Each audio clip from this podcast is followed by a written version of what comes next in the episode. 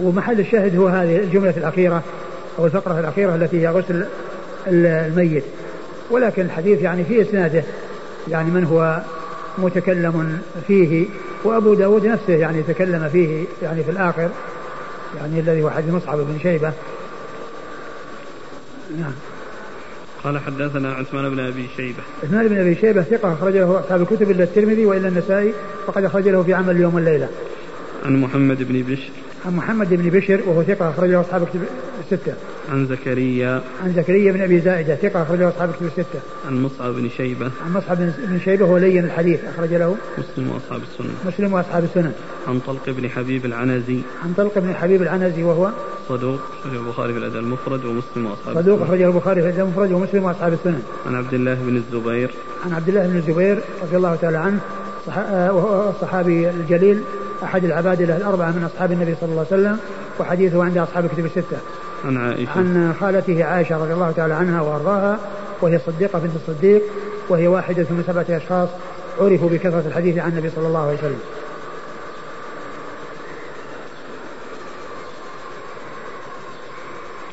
قال حدثنا أحمد بن صالح قال حدثنا ابن أبي فديك قال حدثني ابن أبي ذئب عن القاسم بن عباس عن عمرو بن عمير عن أبي هريرة رضي الله عنه أن رسول الله صلى الله عليه وآله وسلم قال من غسل الميت فليغتسل ومن حمله فليتوضأ.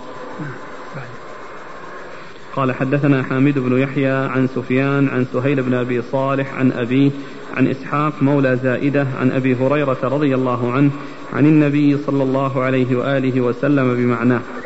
قال أبو داود هذا منسوخ. وسمعت أحمد بن حنبل وسئل عن الغسل من غسل الميت فقال يجزيه الوضوء. قال أبو داود أدخل أبو صالح بينه وبين أبي هريرة في هذا الحديث يعني إسحاق مولى زائدة. قال وحديث مصعب ضعيف فيه خصال ليس العمل عليه. ثم أورد أبو داود آه، حديث أبي هريرة يعني موقوفا ومرفوعا. إلى رسول الله صلى الله عليه وسلم. قال من غسل ميتا فليغتسل ومن حمله فليتوضأ ومن حمله فليتوضأ. ثم أورده مرفوعا من طريق أخرى إلى رسول الله صلى الله عليه وسلم. الطريقة الأولى عن أبي هريرة أن رسول الله صلى الله عليه وسلم قال. مرفوع. الطريقة الثانية عن أبي هريرة عن النبي صلى الله عليه وسلم بمعناه. كلها مرفوعة؟ نعم. آه آه أورد أبو, هريرة أبو داود رحمه الله الحديث من طريقين. كل منهما عن أبي هريرة مرفوع إلى رسول الله صلى الله عليه وسلم. من غسل الميت فليغتسل ومن حمله فليتوضأ. ثم قال أبو داود إنه منسوخ. ثم قال إنه منسوخ. وذكر يعني آه، الكلام على الحديث الأول وقال إنه آه، آه، مشتمل على أشياء ليس العمل عليها وهي الحجامة وكذلك أيضا فيما يتعلق بال بالغسل من تغسيل من تغسيل الميت. وقال عن الحديث هذا أنه منسوخ. وقال عن الحديث هذا أنه منسوخ. وقيل إن الناسخ له يعني أنه جاء في بعض الأحاديث أنه قال ان أنه ان فيما يتعلق بالميت أنه ليس يعني بنجس وإنما هو يعني إنما هو طاهر. ويعني يكفي أن الإنسان يغسل يديه يعني ف فهذا الحديث هو الذي قال بعض أهل العلم أن هذا هو الناسخ يعني لهذا الحديث. والمسألة اختلف فيها العلماء منهم من قال إنه يغتسل وأنه يتوضأ ومنهم من قال إنه لا يغتسل ولا يتوضأ ومنهم قال إنه يكفي الوضوء يعني آه، عن الغسل يعني آه، كونه يعني غسل ميتا أنه يتوضأ ومنهم من قال إنه لا هذا ولا هذا وإنما يغسل يديه. التي يعني حصل منها الملابسة للميت ويعني كونها مست جسده أو شيء من جسده فهي التي التي تغسل. والمسألة يعني آه، مشكلة في الحقيقة من ناحية الحكم لأن يعني جماعة من العلماء صححوا هذا الحديث وأثبتوه الذي هو الثاني. والمعنى يعني غير واضح من حيث التعليل. يعني ذكروا تعليلا له وهو أنه أنه يعني يمكن يصيبه الإنسان يعني رشاش من تغسيل الميت وأنه يعني يمكن يكون عليه نجاسة وتكون نجاسة يعني أصابت الإنسان لكن هذا غير واضح لأن الإنسان عليه ثيابه عليه ثيابه. فالرشاش هذا يروح على الثياب ما يروح للجسد يعني الجسد مستور بالثياب فالاغتسال يعني من ناحية المعنى غير غير واضح وكذلك الوضوء أيضا يعني غير واضح. اللهم إلا أن يقال أنه يعني غير غير معقول المعنى وأنه للتعبد وأنه يعني ليس يعني لشيء يعني آه يعني معلل وأنه معروف من علته. ولهذا اختلف فيه العلماء فمنهم من أثبته ومنهم من نفاه ومنهم من قال إنه مع إثباته إنه مستحب فقط وأنه لا يجب. نعم. في تعليل للحمل. نعم. ومن حمله فليتوضأ. الحمل ما يعني يعني نعلم يعني أيضا في تعليل له. وإذا كان الحمل بالنسبة للنعش وما إلى ذلك فهذا يعني ما له ما له علاقة. ولكن إذا كان إنه يعني مسه مباشرة وأنه حمله وأنه مس جسده فهذا هو الذي آه، قريب من معنى ال معنى ال الاغتسال عند التغسيل. ولكن كونه يعني يحمله بنعشه ويمسك النعش يعني يعني يتوضأ يعني ما يعني غير معقول المعنى. الاسانيد يصح بها الحديث؟ نعم. الحديث يصح؟ والله يعني صحها بعض أهل العلم. أثبت يعني ابن القيم وغيره يعني جماعة صححوه أو حسنوه. ولكن يعني كما هو معلوم فيه يعني خلاف بين أهل العلم في ذلك. منهم من قال إنه منسوخ كأبي داود ومنهم من قال إنه يعني لا يصح. يعني جاء عن عن أحمد وعلي بن المديني إنه لم يصح في ذلك شيء.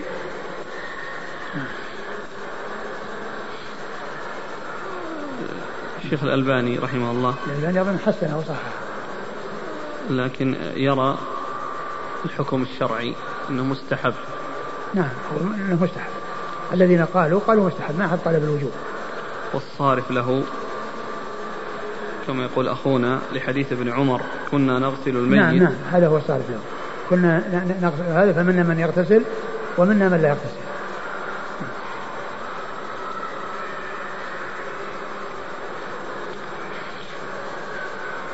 قال حدثنا أحمد بن صالح. أحمد بن صالح المصري ثقة أخرجه البخاري وأبو داود والترمذي في الشمائل عن ابن أبي فديك. عن ابن أبي فديك وهو محمد بن إسماعيل بن مسلم. ابن أبي فديك صدوق أخرج له أصحاب كتب الستة. عن ابن أبي ذئب.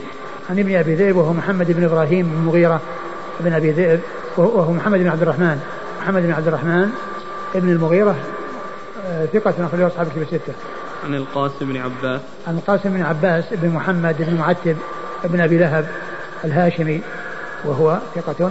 نعم أخرجه مسلم وأبو داود والترمذي والنسائي في عمل يوم الليلة وابن ماجه. ثقة أخرجه مسلم والترمذي أبو داود. والترمذي والنسائي في عمل يوم الليلة وابن ماجه. عن عمرو بن عمير.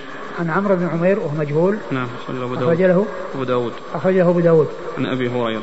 عن أبي هريرة عبد الرحمن بن صخر الدوسي صاحب رسول الله صلى الله عليه وسلم وأكثر أصحابه حديثا. قال حدثنا حامد بن يحيى حامد بن يحيى هو ثقة أخرجه أبو داود ثقة أخرجه أبو داود عن سفيان عن سفيان وهو بن عيينة ثقة أخرجه أصحاب الكتب الستة. عن سهيل بن أبي صالح. عن سهيل بن أبي صالح وهو صدوق أخرجه أصحاب الكتب الستة. عن أبيه. عن أبيه أبو صالح السمان وهو ثقة أخرجه أصحاب الكتب الستة. عن إسحاق مولى زائدة. عن إسحاق مولى زائدة وهو ثقة أخرج له البخاري في جزء القراءة ومسلم وأبو داود والنسائي. البخاري في جزء القراءة ومسلم وأبو داود والنسائي. عن أبي هريرة. عن أبي هريرة نعم. قال أبو داود. قال أبو داود.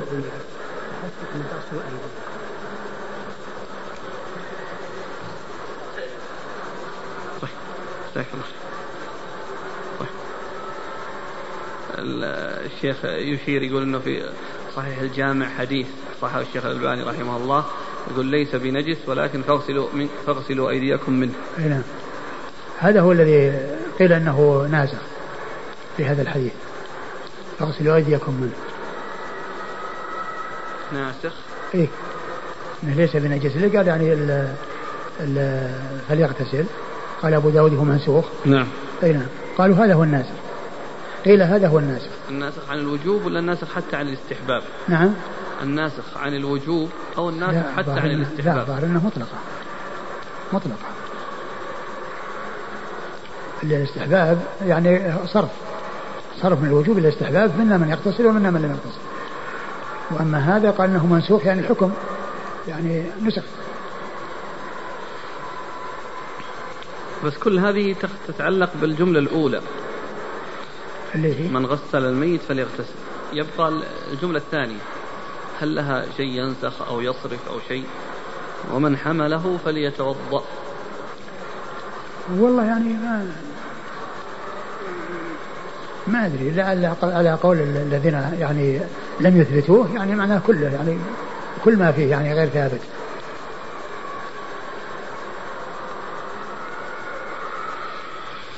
قال يرحمه الله تعالى باب في تقبيل لا الميت. لا الكلام لا. قال أبو داود. قال أبو داود هذا منسوخ. نعم. وسمعت أحمد بن حنبل وسئل عن الغسل من غسل الميت فقال يجزيه الوضوء. قال أبو داود أدخل أبو صالح بينه وبين أبي هريرة في هذا الحديث يعني إسحاق مولى زائدة. قال وحديث مصعب ضعيف فيه خصال ليس العمل عليه. المصعب الذي مر حديث عائشة مصعب بن شيبة الذي لين الحديث. نعم. فيه خصال الخصال التي ليس عليها العمل هي هاتان الثنتان الأخيرتان وهما الحجامة وتغسيل الميت. وأما الجنابة والجمعة هذا أمرها معروف.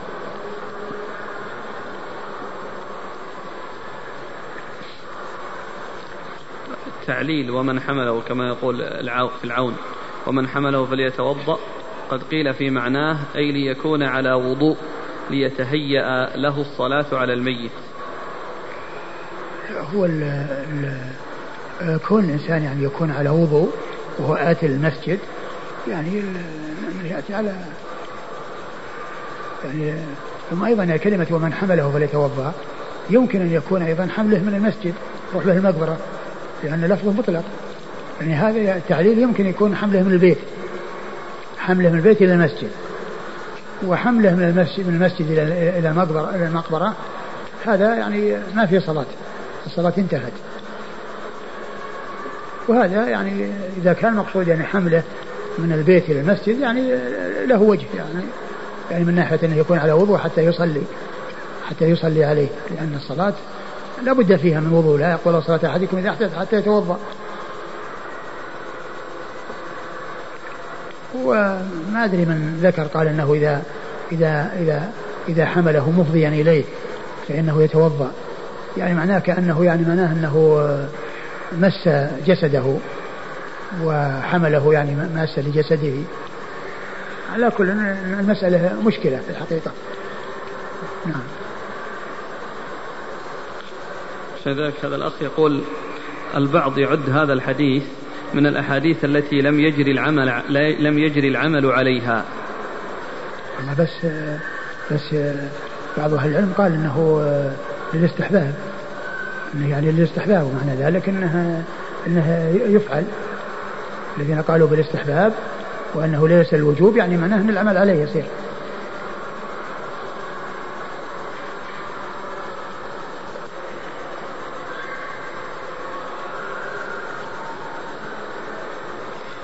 قال يرحمه الله تعالى باب في تقبيل الميت. قال حدثنا محمد بن كثير قال أخبرنا سفيان عن عاصم بن عبيد الله عن القاسم عن عائشة رضي الله عنها أنها قالت رأيت رسول الله صلى الله عليه وآله وسلم يقبل عثمان بن مضعون رضي الله عنه وهو ميت حتى رأيت الدموع تسيل. ثم أورد أبو داود باب تقبيل الميت يعني أنه سائغ وأنه يقبل الميت وأورد فيه آه، حديث عائشة. حديث عائشة رضي الله عنها قالت رأيت رسول الله صلى الله عليه وسلم يقبل عثمان بن مضعون وهو ميت ورأيت وأن دموعه تنحدر يعني آه، صلى الله عليه وسلم.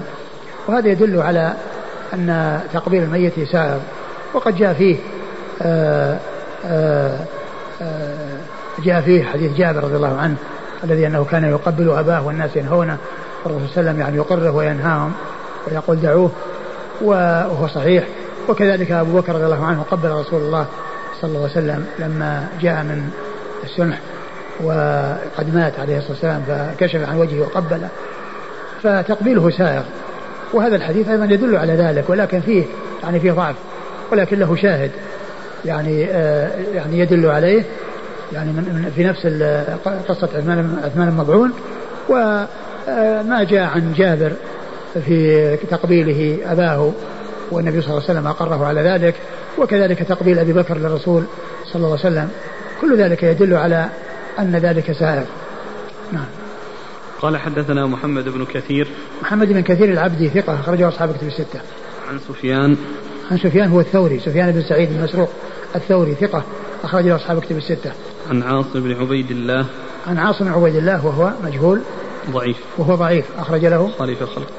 البخاري في أفعال العباد وأصحاب السنن البخاري في خلق أفعال العباد وأصحاب السنن عن القاسم عن القاسم بن محمد بن أبي بكر الصديق وهو ثقة فقيه أحد فقهاء المدينة السبعة في عصر التابعين أخرج له أصحاب كتب الستة. عن عائشة. عن عائشة وقد مر ذكرها. قال رحمه الله تعالى باب في الدفن بالليل قال حدثنا محمد بن حاتم بن بزيع قال حدثنا أبو نعيم عن محمد بن مسلم عن عمرو بن دينار قال أخبرني جابر بن عبد الله أو سمعت جابر بن عبد الله رضي الله عنهما قال رأى ناس نارا رأى ناس نارا في المقبرة فأتوها فإذا رسول الله صلى الله عليه وآله وسلم في القبر وإذا هو يقول ناولوني صاحبكم فإذا هو الرجل الذي كان يرفع صوته بالذكر. ثم أورد أبو داود رحمه الله حديث هذه الترجمة وهي باب في الدفن في الليل يعني في حكمه. وقد سبق أن مر يعني حديث يعني يتعلق يتعلق بذلك. إيش الحديث الذي مر؟ لما دفن الرجل بالليل وزجر النبي صلى الله عليه وسلم. آه يعني في باب الكفن. أو في باب الكفن.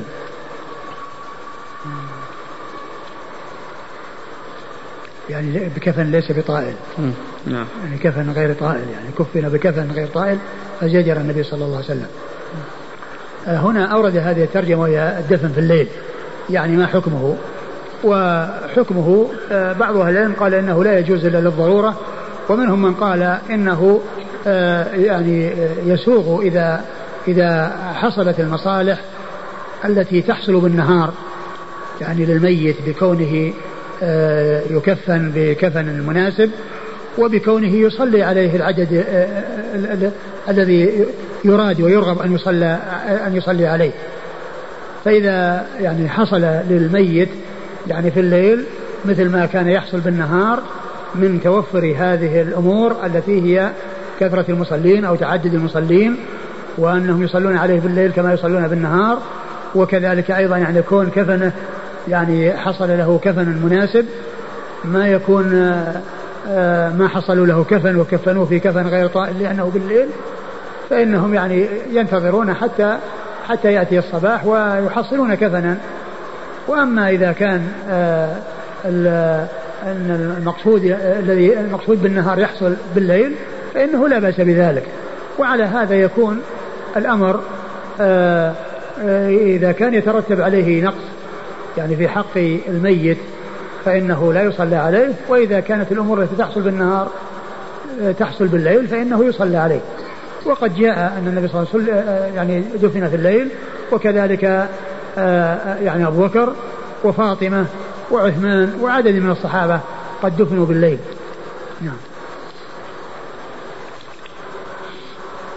رأى ناس نارا في المقبرة. رأى ناس رأى ناس نارا في المقبرة.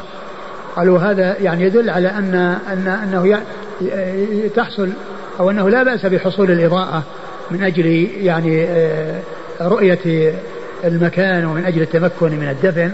لا بأس بذلك. يعني فرأوا نارا ف وكان ذلك في الليل فجاءوا. وإذا رسول الله صلى الله عليه وسلم في القبر ويقول ناولوني صاحبكم. نعم. فإذا هو الرجل الذي كان يرفع صوته فإذا هو الرجل الذي كان يرفع صوته بالذكر يعني كان شخص مشهور يعني كان يعني آه، يرفع صوته بالذكر يعني مشهور برفع الصوت. قال حدثنا محمد بن حاتم بن بزيع. محمد بن حاتم بن بزيع ثقة أخرج له. البخاري ومسلم وأبو داود والنسائي. البخاري ومسلم وأبو داود والنسائي. عن أبي نعيم. عن أبي نعيم وهو الفضل بن دكين الكوفي ثقة أخرج له أصحاب الكتب الستة. عن محمد بن مسلم.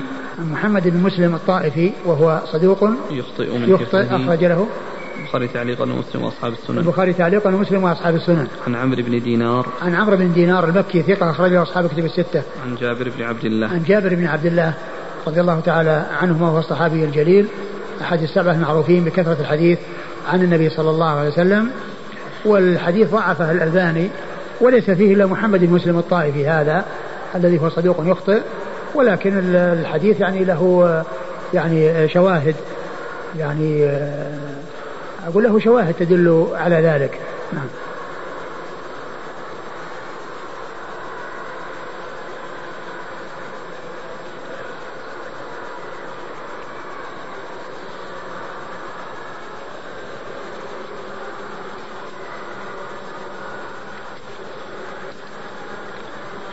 قال أخبرني جابر بن عبد الله أو سمعت جابر بن عبد الله. يعني هذا يدل على عناية يعني المحدثين بكتابة الألفاظ والصيغ. ومعلوم أن يعني المؤدى واحد والنتيجة واحدة ولكن هذا من باب العناية والدقة. يعني سمعته يقول كذا أو كذا. قال سمعت. قال أخبرني جابر بن عبد الله أو سمعت جابر أو سمعت جابر بن عبد الله. كلها اتصال. وكلها تصريح بالسماع. إلا أن الفرق يعني بالتعبير بالأخبار والسماع. قال يرحمه الله تعالى باب في الميت يحمل من أرض إلى أرض وكراهة ذلك. قال حدثنا محمد بن كثير قال أخبرنا سفيان عن الأسود بن قيس عن نبيح عن جابر بن عبد الله رضي الله عنهما أنه قال كنا حملنا القتلى يوم أحد لندفنهم.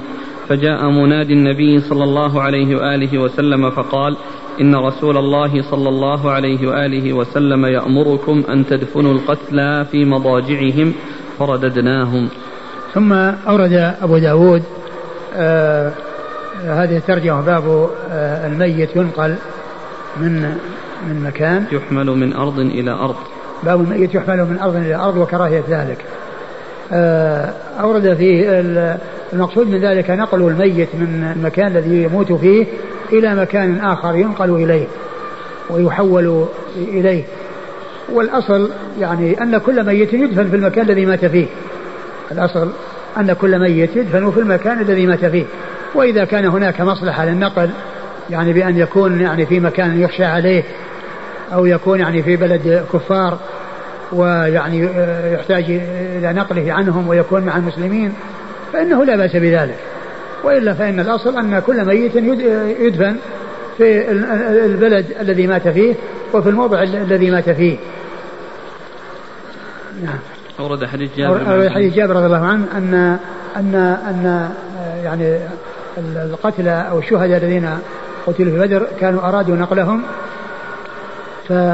فأخبرهم فقال لهم النبي صلى الله عليه وسلم أو أمرهم بأن يدفنوهم في مضاجعهم. يعني الأماكن, الأماكن التي قتلوا فيها والأماكن التي آه، مكان المعركة فإنهم يدفنون يعني في ذلك. وبعض أهل العلم قال إن هذا يتعلق بالشهداء وأنه خاص بالشهداء وأن غيرهم يجوز له أن ينقل. ولكن آه، الأصل هو عدم النقل. الأصل هو عدم النقل وأن كل ميت يدفن في المكان الذي مات فيه ولا ينقل إلا لأمر يقتضي ذلك. قال حدثنا محمد بن كثير ويستدلون يعني القائلين بال يعني بالجواز يستدلون بكون سعد بن أبي وقاص نقل من قصره في العقيق إلى المدينة وهذا في الحقيقة لا يقال إنه يعني نقل من بلد إلى بلد لأن الكل في المدينة والقصر هو في المدينة وفي أطرافها. فنقله من أطراف المدينة إلى المدينة. لا يقال إنه نقل يعني من من بلد إلى بلد أو من مكان بعيد إلى مكان بعيد. لأن مثل هذا يعني لا لا يصلح دليلا على الجواز في كونه نقل من قصره أو نقل من العقيق إلى أن دفن بالبقيع. يعني هذا ليس ليس من قبيل النقل من بلد إلى بلد. قال حدثنا محمد بن كثير عن سفيان عن الأسود بن قيس. الأسود بن قيس ثقة أخرج له. أصحاب الكتب. أخرجه أصحاب الكتب الستة. عن نبيح. عن نبيح العنزي وهو مقبول. نعم أخرج له أصحاب السنن. أخرج له أصحاب السنن. عن جابر بن عبد الله. عن جابر بن عبد الله رضي الله تعالى عنهما وقد مر ذكره.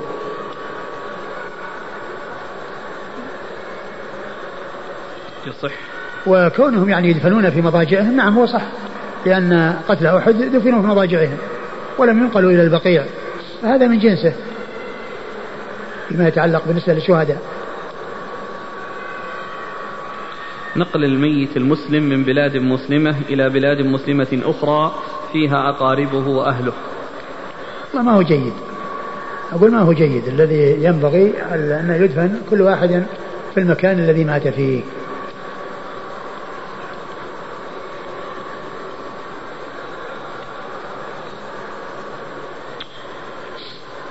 في الحاشية يقول نبيح ثقة. نعم. الأخ الحكيم يقول نبيح في الحاشية مكتوب عنه ثقة. في الحاشية؟ إيه لا هو التقريب قال مقبول. نعم. نعم. هو الحديث يعني كما هو معلوم ثابت يعني. بالنسبة للشهداء الأمر فيه واضح لأن شهداء أحد دفنوا في مضاجعهم. قال رحمه الله تعالى باب في الصفوف على الجنازة. قال حدثنا محمد بن عبيد قال حدثنا حماد عن محمد بن إسحاق عن يزيد بن أبي حبيب عن مرثد اليزني عن مالك بن هبيرة رضي الله عنه أنه قال قال رسول الله صلى الله عليه وآله وسلم ما من مسلم يموت فيصلي عليه ثلاثة صفوف من المسلمين إلا أوجب قال فكان مالك إذا استقل أهل الجنازة جزأهم ثلاثة صفوف للحديث. ثم ورد أبو داود باب الصفوف على الجنازة يعني ثلاث صفوف. يعني كون يعني عندما يصلى على الجنازة يكون المصلون ثلاثة صفوف. يعني فأكثر. يعني معناه ليس بلازم أن يكونوا ثلاثة ولكن يعني آه يعني هذا هو الحد الأدنى أن يكونوا ثلاثة وإذا زادوا على ذلك فهو خير. يعني إذا كثروا وصاروا أكثر وإنما الذي يحصل فيه التجزئة التقسيم على ثلاثة هو آه، التقسيم هو يكون على ثلاثة آه، أورد أبو داود آه، حديث مالك بن هبيرة ابن, نعم. ابن هبيرة رضي الله عنه أن النبي صلى الله عليه وسلم قال ما من مسلم يموت فيصلي عليه ثلاثة صفوف من المسلمين إلا أوجب. ما من مسلم يموت فيصلي عليه ثلاثة صفوف من المسلمين إلا أوجب. يعني إلا يعني وجبت له الجنة بشفاعتهم له وب يعني دعائهم له وبدعائهم له. آآ هذا فيه الدلالة على الترجمة من جهة أنه أنهم يصفون ثلاث صفوف. والحديث يعني ذكره الألباني يعني ضعفه ولكنه ذكره في الأحكام وجعله آه، يعني آه، آه، ثابتا للشواهد. فإنه ذكر حديثا يعني فيه ابن لهيعة و وفيه أن الرسول صلى الله عليه وسلم يعني جعل يعني ميت وكانوا سبعة فجعل ثلاثة في صف واثنين صف واثنين صف ثم قال إن أنه شاهد للحديث الذي بعده والذي بعده شاهد له والحديث هو هذا الذي معنا حديث مالك مالك بن هبيرة. وعلى هذا فيكون ال يعني ال كونهم يصفون يعني ثلاث صفوف يعني جاء ما يدل على ذلك. يعني هذا الحديث وغيره من وغيره يعني هو الذي ذكره يعني الألباني. نعم. وكان مالك إذا استقل أهل الجنازة يعني جعلهم ثلاث صفوف للحديث يعني عملا بالحديث. يعني إذا كانوا يعني قليلين يعني ما يكملون ثلاث صفوف يعني كاملة على مقدار الصفوف فإنه يجزئهم إلى ثلاثة يعني إلى ثلاثة بحيث يكونوا ثلاث صفوف نعم. قال حدثنا محمد بن عبيد. محمد بن عبيد بن حساب وهو ثقة أخرج له. مسلم وداود والنسائي. مسلم وأبو داود والنسائي. عن حماد. عن حماد بن زيد ثقة أخرجه أصحاب كتب الستة. عن محمد بن إسحاق. عن محمد بن إسحاق المدني. أخرجه البخاري تعليقا ومسلم وأصحاب السنة. عن يزيد بن أبي حبيب. عن يزيد بن أبي حبيب وهو ثقة أخرج له أصحاب كتب الستة. عن مرثد اليزني. عن مرثد اليزني وهو أبو الخير ثقة أخرج له أصحاب كتب الستة. عن مالك بن هبيرة. عن مالك بن هبيرة وهو صحابي أخرج له أبو داود والترمذي بن أخرجه أبو داود والترمذي وابن ماجه وابن ماجه والحديث يعني ليس في اسناده إلا إلا ابن إسحاق وهو بالعنعنة قد روى بالعنعنة ولكن آه يعني الحديث الآخر آه الذي آه ذكره اللذان يكون شاهدا له.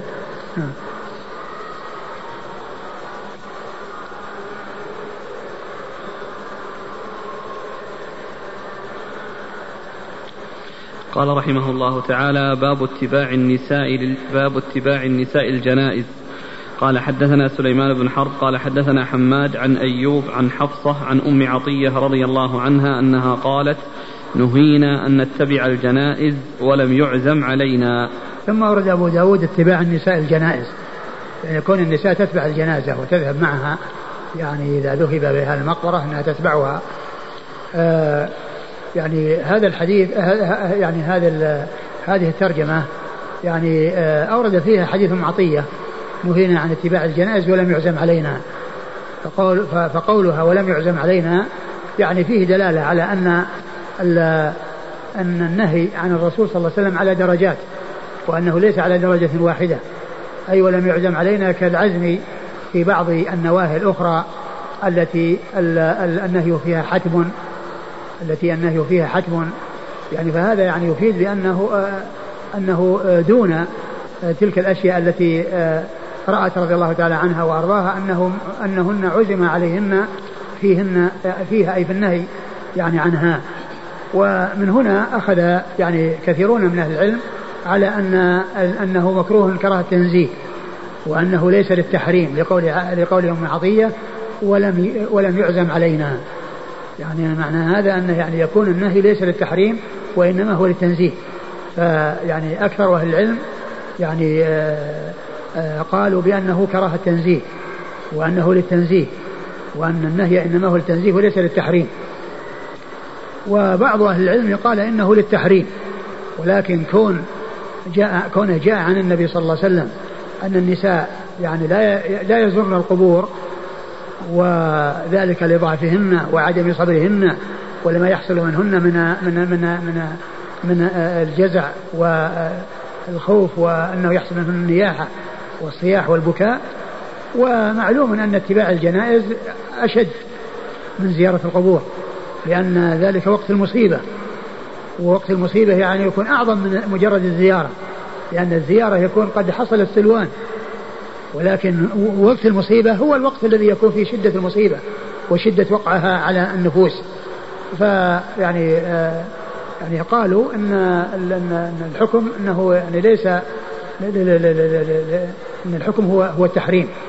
وذلك أن إن النساء يعني في الزيارة يعني نهينا عن الزيارة ولعن رسول الله صلى الله عليه وسلم زوارات القبور والاتباع أشد أشد من ال من ال من الزيارة نعم.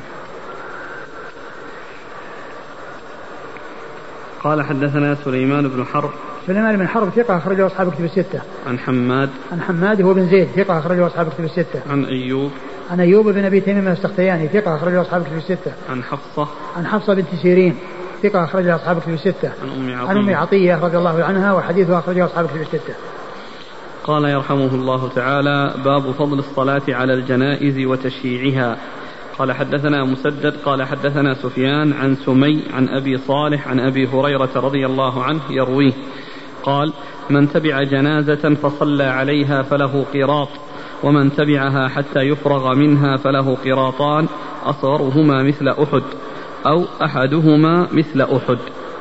ثم ورد أبو داود باب في فضل صلاة الجنازة وتشييعها يعني الذهب معها للمقبرة يعني يكون يصلي عليها ويشيعها لأنه إذا صلى عليها يكون له قراط وإذا تبعها حتى يفرغ منها وحتى تدفن يكون له قراطان يعني قراط عن اتباع الجنازة وقراط عن الصلاة عليها ومن صلى عليها ولم يتبعها يكون له قراط قراط واحد. وجاء بيان القراط بأنه مثل جبل أحد. يعني شيء عظيم مثل جبل أحد. و قالوا ومعنى هذا أن الأعمال يعني آه، تجعل يعني أحجام وتجعل يعني كذا وتوضع في الميزان. يعني وتوضع في الميزان. ولهذا قال مثل جبل أحد يعني في العظم والضخامة. أورد أبو داود حديث أبي هريرة رضي الله تعالى عنه. قال قال إيش؟ من تبع جنازة فصلى عليها فله قيراط. من تبع جنازة فصلى عليها فله قيراط. يعني واكتفى عند الصلاة. ومن تبعها حتى يفرغ منها فله ومن قيراطان. تبعها حتى يفرغ منها فله قيراطان. يعني قيراط يعني آه مع القيراط الأول. وليس معنى ذلك أن الاتباع له قيراطان والصلاة عليها قيراط فتكون ثلاثة قراريط وإنما هي يعني يعني قيراطان آه آه للاثنين. يعني من فعل الأولى له واحد ومن فعل الثانية معها يكون له اثنان. وهذا من جنس من صلى العشاء في جماعة فكأنما قام الليل ومن صلى الفجر فكأنما قام الليل كله. يعني معناه أنه يكون بالصلاتين بمجموع الصلاتين يكون كأنه قام الليل. يعني كأنه قام الليل. يعني ليس معنى ذلك أن صلاة الفجر تعدل قيام الليل والعشاء يعني نصف الليل. وإن المقصود يعني هذا مع هذا. فكذلك يعني آه هذا الذي معنا. نعم. أصغرهما مثل أحد أو أصغرهما مثل أحد أو أحدهما مثل أحد. أو أحدهما مثل يعني آه شك هل قال أحدهما أو قال أصغرهما. قال حدثنا مسدد. مسدد بن مسرهد ثقة أخرجه البخاري وأبو داود والترمذي والنسائي. عن سفيان. عن سفيان هو بن عيينة ثقة أخرجه أصحاب الكتب الستة. عن سمي. عن سمي وهو ثقة أخرج له أصحاب الكتب أصحاب الكتب الستة. عن أبي صالح عن أبي صالح السمان وهو ثقة أخرج له أصحاب الكتب الستة. عن أبي هريرة يروي عن أبي هريرة وقد مر ذكره. يرويه يعني يرويه عن النبي صلى الله عليه وسلم. يعني كلمة يرويه أو ينميه أو يرفعه أو رواية كل هذه بمعنى الرفع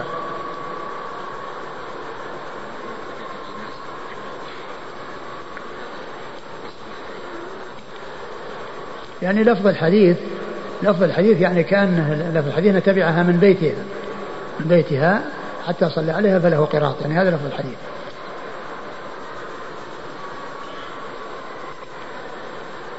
لكن لا شك الإنسان إذا صلى على الجنازة فله خير عظيم. نعم. إذا صلى المصلي على أكثر من جنازة هل يكون له بكل جنازة قراط؟ والله الذي يبدو أنه يكون أنه يكون لأن كل يعني يعني كل جنازة يعني يكون يعني قد حصل الإحسان إليها. ما حد الانتهاء من الجنازة والفراغ منها؟ الدفن. إذا أدخلت في اللحد أم إذا أهيل عليها التراب؟ لا إذا دفنت. إذا أهيل على التراب ودفنت وفرغ منها هذا هو هذا هو الفراغ من دفنها. قال حدثنا هارون بن عبد الله وعبد الرحمن بن حسين الهروي قال حدثنا المقري قال حدثنا حيوة قال حدثني أبو صخر وهو حميد بن زياد أن يزيد بن عبد الله بن قوسيط حدثه أن داود بن عامر بن سعد بن أبي وقاص حدثه عن أبيه أنه كان عند ابن عمر بن الخطاب رضي الله عنهما إذ طلع خباب صاحب المقصورة فقال يا عبد الله بن عمر ألا تسمع ما يقول أبو هريرة إنه سمع رسول الله صلى الله عليه وآله وسلم يقول من خرج مع جنازة من بيتها وصلى عليها فذكر معنى حديث سفيان فأرسل ابن عمر إلى عائشة رضي الله عنها فقالت صدق أبو هريرة. ثم أورد أبو داود آه، حديث آه، حديث آه، أبي هريرة. حديث أبي هريرة وكذلك عائشة. حديث عائشة رضي الله تعالى عنهما. وهو مثل الذي قبله. يعني من من تبع إيش؟ من, من خرج مع جنازة من بيتها وصلى عليها. من خرج مع جنازة من بيتها وصلى عليها فله قراط. فهذا يعني يوضح ما ما تقدم أنه من تبع الجنازة حتى صلى عليها فله قراط. وجاء عن ابن عمر رضي الله عنه كما في البخاري أنه قال لقد فرطنا في قراريط كثيرة. لقد فرطنا في قراريط كثيرة يعني بعد ما بلغه الحديث قال لقد فرطنا في قراريط كثيرة وهذا يعني ندم على على ما فات من الأجر العظيم الذي يحصل آه، في الملازمة والحرص على هذه الأعمال العظيمة التي فيها الأجر العظيم. نعم.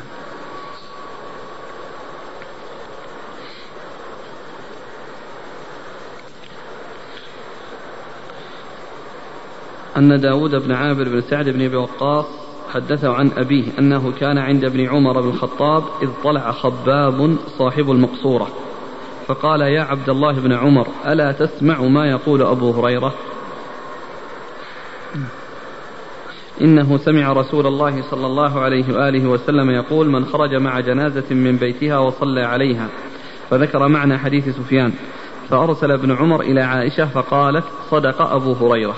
يعني الحديث عن عن عن عائشة وعن وعن أبي هريرة. وعائشة صدقت أبي هريرة وقالت إنه صدق فيما قال ويعني ومعنى ذلك أنها هي سمعت ذلك من رسول الله صلى الله عليه وسلم. نعم. قال حدثنا هارون بن عبد الله. هارون بن عبد الله الحمال البغدادي ثقة أخرج له مسلم وأصحاب السنن وعبد الرحمن بن حسين الهروي. وعبد الرحمن بن حسين الهروي. مقبول أخرج له أبو داود. مقبول أخرج له أبو داود. عن المقري. المقري هو عبد الله بن يزيد المقري المكي ثقة أخرج له أصحاب كتب الستة. عن حيوة. عن حيوة, حيوة بن شريح المصري وهو ثقة أخرج له أصحاب كتب الستة. حيوة بن شريح المصري ثقة أخرج له أصحاب كتب الستة. عن أبي صخر حميد. وحيوة بن شريح يطلق يعني فيه شخصان كل منهما يقال له حيوة بن شريح أحدهما مصري وهو في طبقة متقدمة. والثاني آه، شامي وهو في طبقة متأخرة من شيوخ أبي داود. فإذا جاء حيوة بن شريح من شيوخ أبي داود فالمراد به الشامي. وإذا جاء حيوة بن شريح في طبقة متقدمة فهو المصري. نعم. عن أبي صخر عن أبي صخر وهو حميد بن بن هلال. زياد. حميد بن زياد وهو صدوق. يهم. صدوق يهم أخرج له. البخاري في الأدب المفرد ومسلم وأبو داود والترمذي والنسائي في مسند علي وابن ماجه. البخاري في الأدب المفرد ومسلم وأبو داود والترمذي والنسائي في مسند علي وابن ماجه. عن يزيد بن عبد الله بن قسيط. عن يزيد بن عبد الله بن قسيط وهو ثقة أخرج له. أصحاب الكتب. أخرج له أصحاب الكتب الستة. عن داود بن عامر بن سعد. عن داود بن عامر بن سعد وهو ثقة أخرج له مسلم وأبو داود والترمذي. ثقة أخرج له مسلم وأبو داود والترمذي. عن أبيه. عن أبيه عامر بن سعد وهو ثقة أخرج له أصحاب الكتب الستة. عن خباب صاحب المقصورة. عن خباب صاحب المقصورة وهو قيل له صحبة وقيل مخضرم أخرج له مسلم وأبو داود. قيل له صحبة وقيل مخضرم أخرج له مسلم وأبو داود. عن أبي هريرة. عن أبي هريرة وقد مر ذكره. وعائشة. وعائشة وقد مر ذكرها.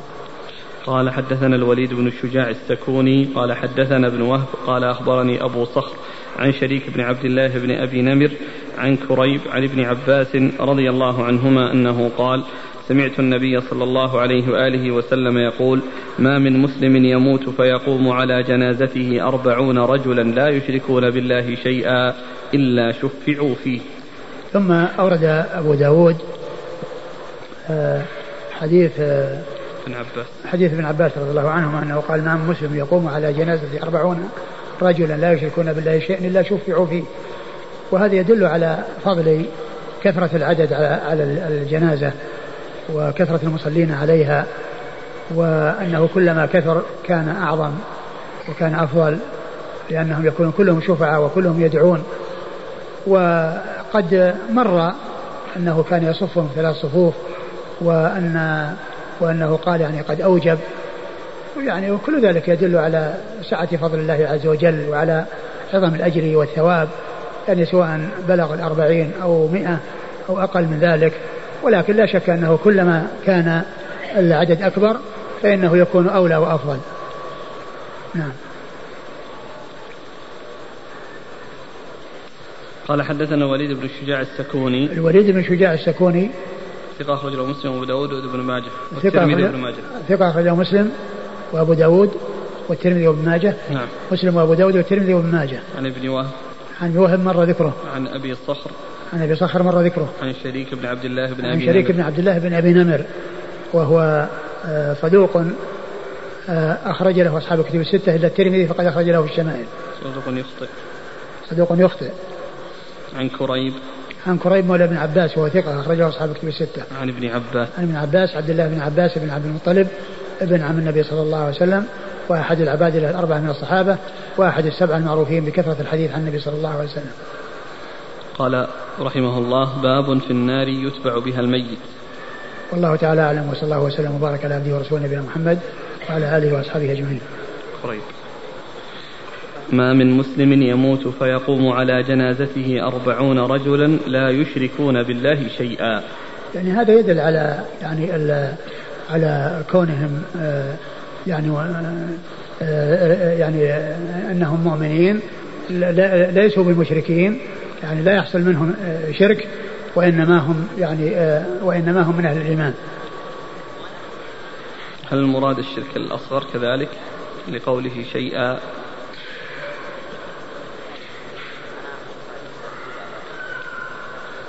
والله يعني اللفظ يعني عام. أقول لفظ عام. يعني لا يشركون بالله شيئا يدخل فيه الشرك الأصغر وجاء حديث أشار إليه خرجه مسلم أنهم مئة. نعم يعني من كما هو معلوم يعني كلما كلما زاد العدد فهو أفضل وإذا كانوا مئتين أو ألف فلا شك أن هذا أكمل وأفضل. الصلاة على الجنازة في المسجد النبوي هل يكون الأجر مضاعف بمئة بألف درجة؟ والله يعني مقتضى الحديث وعموم الحديث قوله صلاة في مسجدي يعني يدل على تضعيف كل صلاة. هل يجوز الدعاء للميت في صلاة الجنازة بغير العربية؟ الأصل أن الإنسان يعني يتعلم الأدعية الشرعية باللغة العربية وإذا لم يتمكن فإنه يدعو بأي لغة. ذكرتم البارحة أن من خصائص النبي صلى الله عليه وسلم أن يدفن في البنيان. نعم. لكن دفن معه أبو بكر وعمر رضي الله عنهم كما هو يعني يعني إنما دفنوا تبعا ما دفنوا يعني استقلالا. يعني دفنوا تبعا له ل يعني بركة مجاورته و يعني القرب منه صلى الله عليه وسلم. يعني ما دفنوا استقلالا وإنما هو دفن ودفنوا معه. فالدفن موجود بدفنه صلى الله عليه وسلم. بعض الناس يأخذ حفنة من تراب ويرميها في القبر. فهل هذا جائز وهل يعتبر شارك في الدفن؟ والله يعني ورد إنه يعني يحدث ثلاث حثيات. يعني أقول ورد إنه يحدث ثلاث حثيات. هل صح الأثر عن عمر رضي الله عنه أنه قال: كنت أتمنى لو أن رسول الله صلى الله عليه وآله وسلم بين الجد والكلالة وبعض أبواب الربا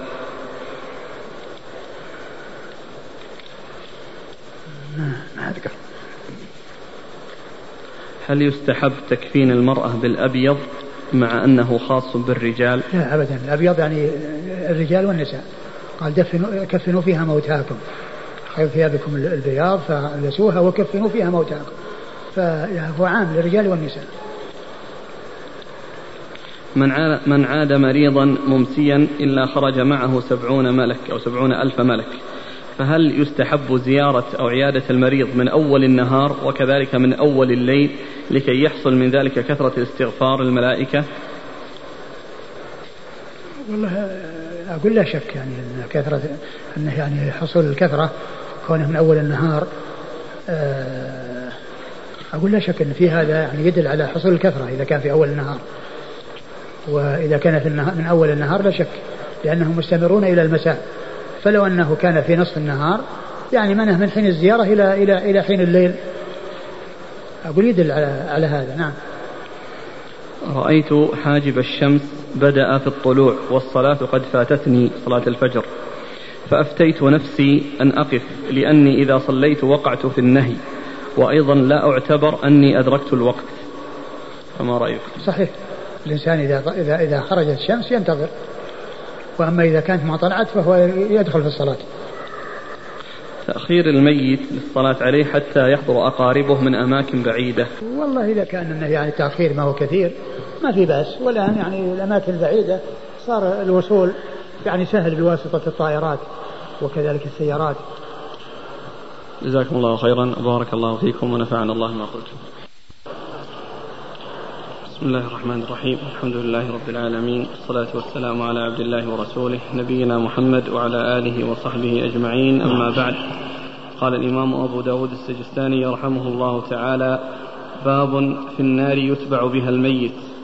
قال حدثنا هارون بن عبد الله قال حدثنا عبد الصمد قال حا وحدثنا ابن المثنى قال حدثنا أبو داود. قال حدثنا حرب يعني ابن شداد. قال حدثنا يحيى قال حدثني باب بن عمير قال حدثني رجل من أهل المدينة عن أبيه.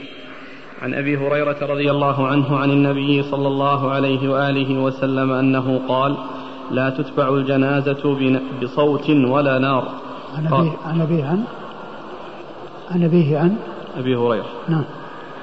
عن أبي هريرة رضي الله عنه عن النبي صلى الله عليه وآله وسلم أنه قال لا تتبع الجنازة بصوت ولا نار. قال أبو داود زاد هارون ولا يمشى بين يديها.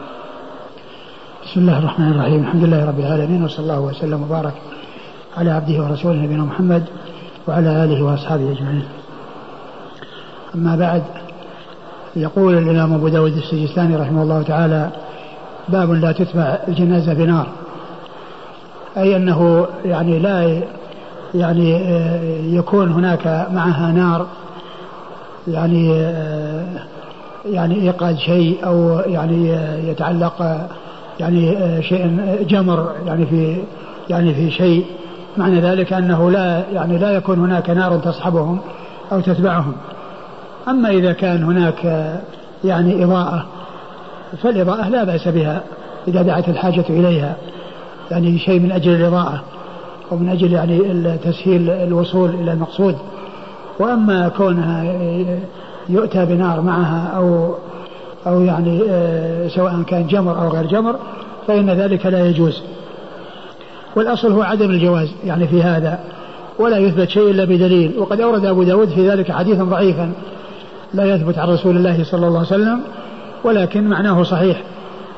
ولا لا يقال يعني ب آه، يعني مع كونه ضعيفا يعني معناه أنه يحتاج إلى ثبوت بل الأصل هو عدم ذلك ووجود ذلك من البدع المحرمة. وفيما يتعلق بالصوت الذي هو النياحة هذا النياحة جاء جاء تحريمها وجاء منعها عن رسول الله صلى الله عليه وسلم في أحاديث. آه، حديث أبي هريرة مشتمل على أنها لا تتبع بنار ولا بصوت والصوت المقصود به النياحة.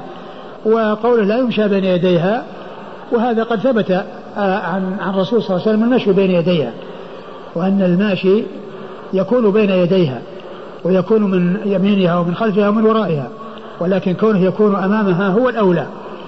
فما جاء في هذا الحديث بأنه لا يمشى بين يديه هذا غير صحيح. لأن الحديث غير صحيح آه، فيما يتعلق بالمشي جاء ما يدل على أنه يمشى عليها وذلك ثابت عن رسول الله صلى الله عليه وسلم. وفيما يتعلق بالنار وبالصوت جاء النهي يعني فيما يتعلق بالصوت. وأما بالنسبة للنار فإن الأصل عدم ثبوت ذلك ولا يصار إليه إلا بدليل ولم يأتي بذلك دليل عن النبي صلى الله صلى الله عليه وسلم. والذي جاء فيه آه يعني هو حديث ضعيف. نعم. قال حدثنا هارون بن عبد الله. هارون بن عبد الله الحمال البغدادي ثقة أخرج له مسلم وأصحاب السنن. عن عبد الصمد. عن عبد الصمد بن عبد المجيد الثقفي وهو ثقة أخرج له أصحاب الكتب الستة. عبد الصمد. عبد الصمد بن بن عبد المجيد ولا بن عبد الوارث؟ بن عبد نعم عبد الصمد بن عبد الوارث. صدوق عبد, عبد الصمد بن عبد الوارث العنبري وهو صدوق أخرج له أصحاب الكتب.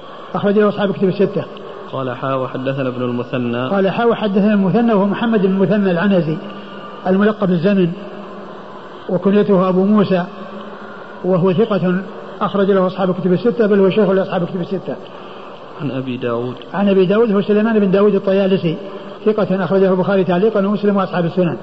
عن حرب عن حرب بن شداد حرب بن شداد صدوق أخرج له ثقة أخرج له أصحاب الكتب ثقة أخرج له أصحاب الكتب إلا ابن ماجه. إلا ابن ماجه. عن يحيى عن يحيى بن أبي كثير اليمامي ثقة اخرج له أصحاب الكتب الستة. عن باب بن عمير. عن باب بن عمير وهو مقبول أخرج له. أبو داود. أخرج له أبو داود عن أبيه وهو مجهول أخرج له. عن عن عن رجل من أهل المدينة. عن عن, عن رجل نعم عن رجل من أهل المدينة وهو, وهو يعني مبهم أخرج له. ما عرفت. مالك وكذلك أبوه. نعم. نعم يعني قالوا إنهما مجهولان ولكن هما مبهمان. يعني آه نعم. عن أبي هريرة. عن أبي هريرة عبد الرحمن بن صخر الدوسي صاحب رسول الله صلى الله عليه وسلم وحديثه أخرجه أصحاب الكتب الستة وإذا فيه مجهولان أو مبهمان وفيه مقبول.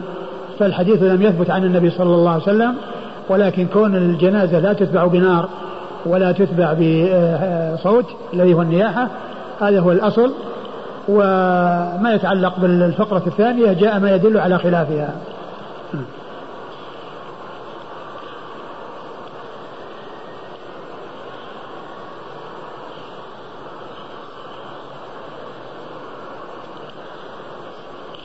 قال رحمه الله تعالى باب القيام للجنازة.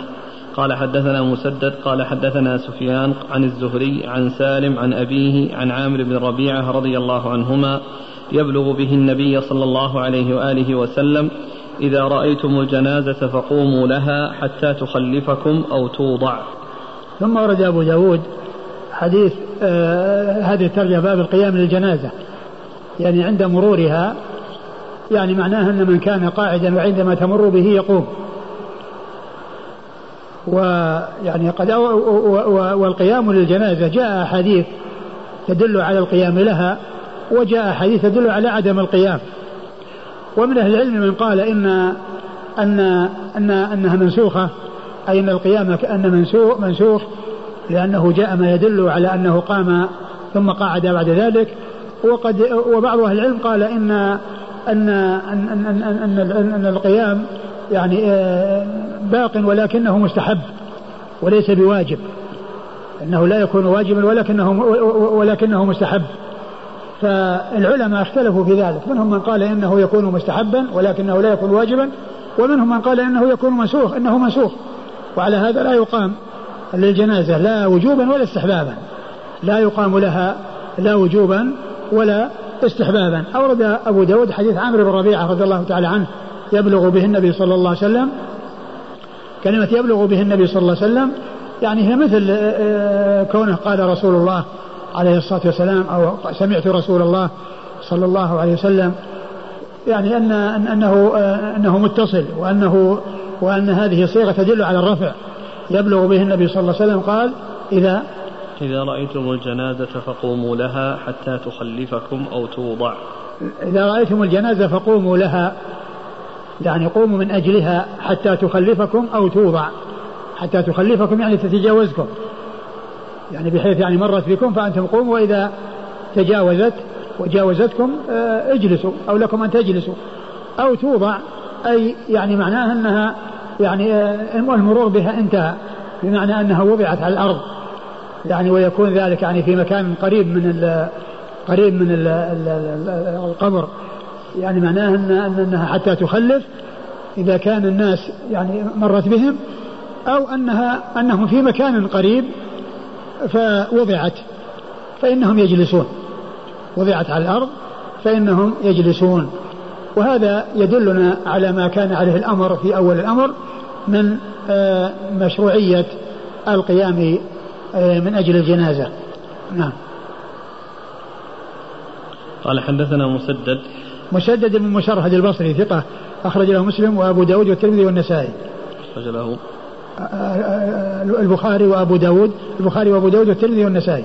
عن عن سفيان. عن سفيان وهو بن عيينة المكي ثقة أخرج له أصحاب الكتب الستة.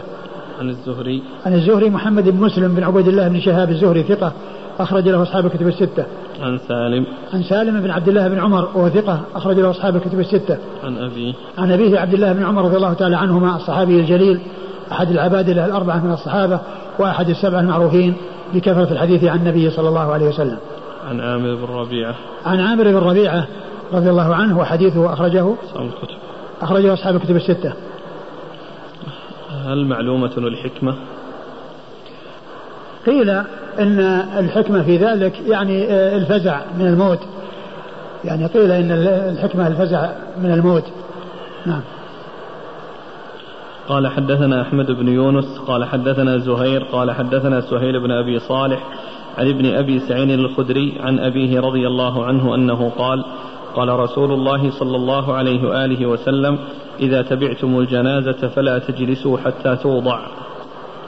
ثم ورد أبو داود حديث أبي سعيد الخدري قال إذا تابعتم الجنازة فلا تجلسوا حتى توضع أي حتى توضع على الأرض حتى توضع على الأرض يعني إذا كانوا تبعوها هذا غير مسألة المرور وإنما هذا يعني ال ال ال يعني كل إنسان يتبع الجنازة يعني يمشي معها حتى توضع وإذا وضعت على الأرض فإنه يجلس.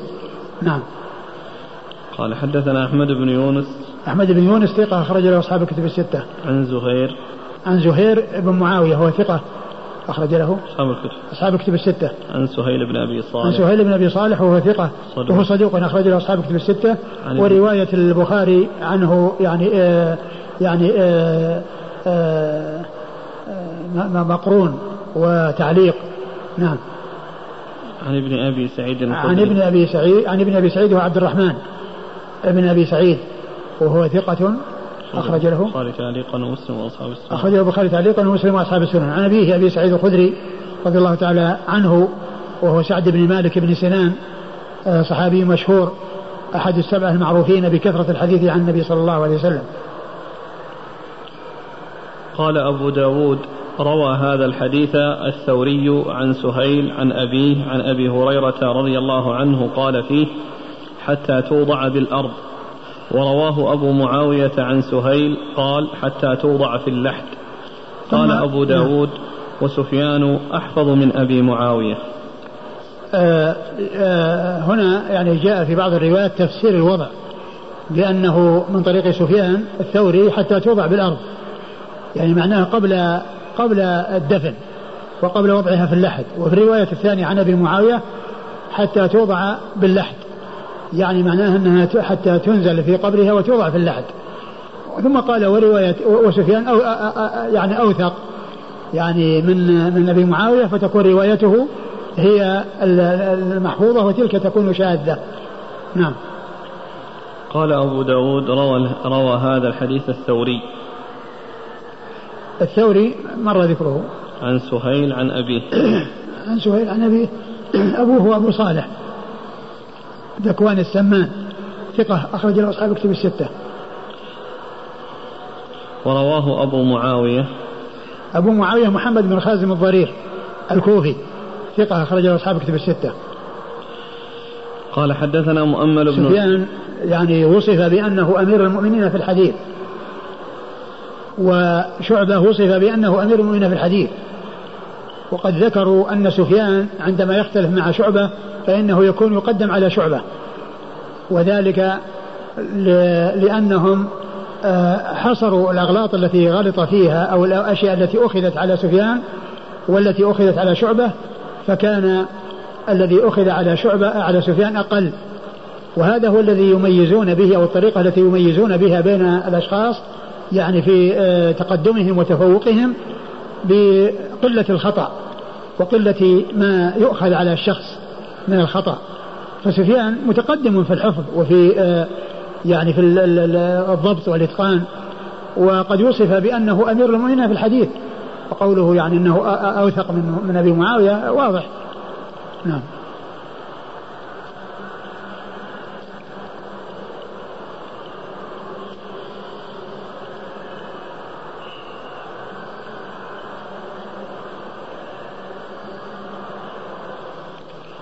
وهذا ذكره الحازمي الذي هو قضية المقارنة بين سفيان وشعبة في شروط الأئمة الخمسة. نعم.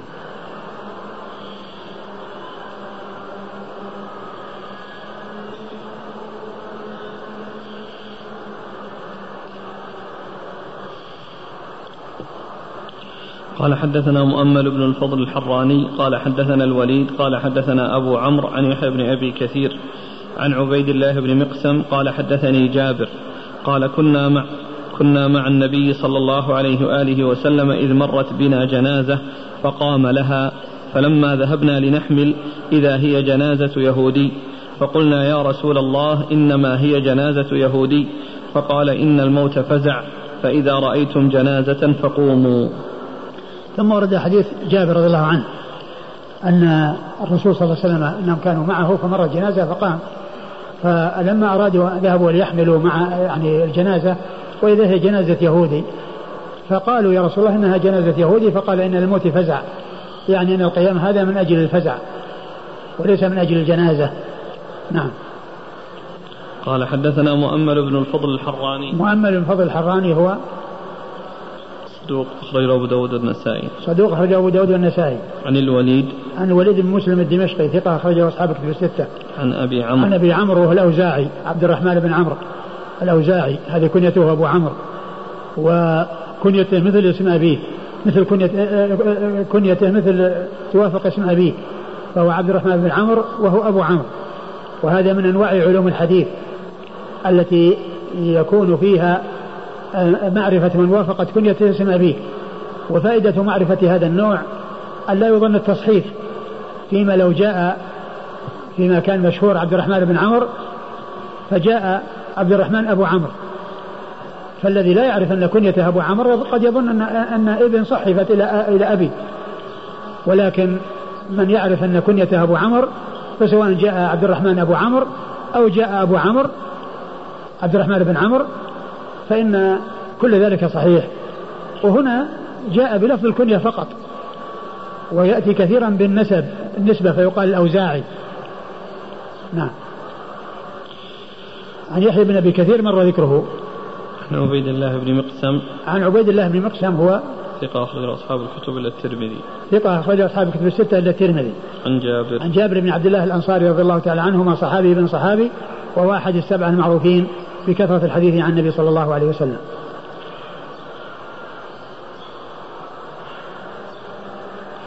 قال حدثنا القعنبي عن مالك عن يحيى بن سعيد عن واقد بن عمرو بن سعد بن معاذ الأنصاري عن نافع بن جبير بن مطعم عن مسعود بن الحكم عن علي بن أبي طالب رضي الله عنه أن النبي صلى الله عليه وآله وسلم قام في الجنائز ثم قعد بعد.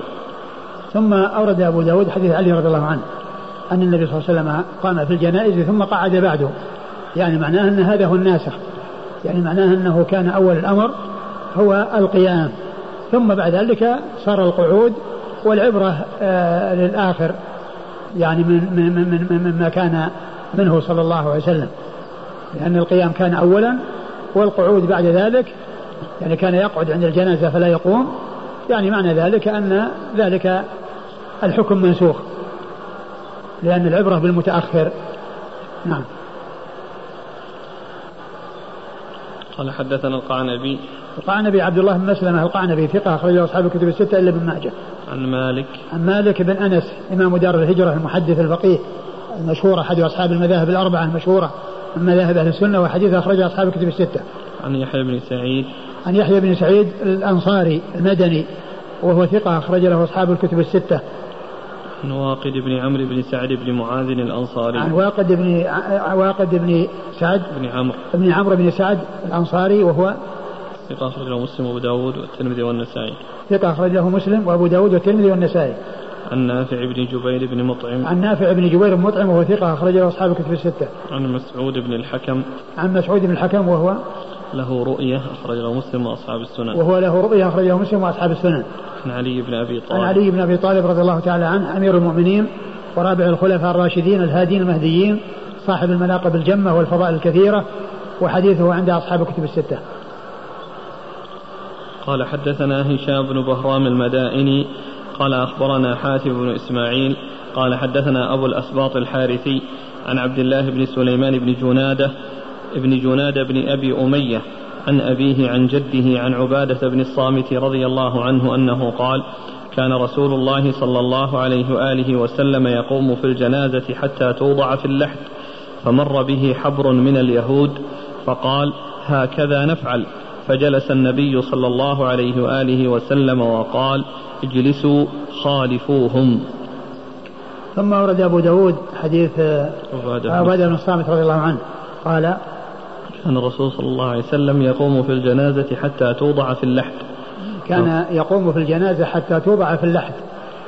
يعني معناه أن أن أن حتى توضع في اللحد يعني لا توضع في الأرض وإنما حتى توضع في اللحد. يعني معناه أن القيام عندما يتبعها يكون حتى توضع في اللحد.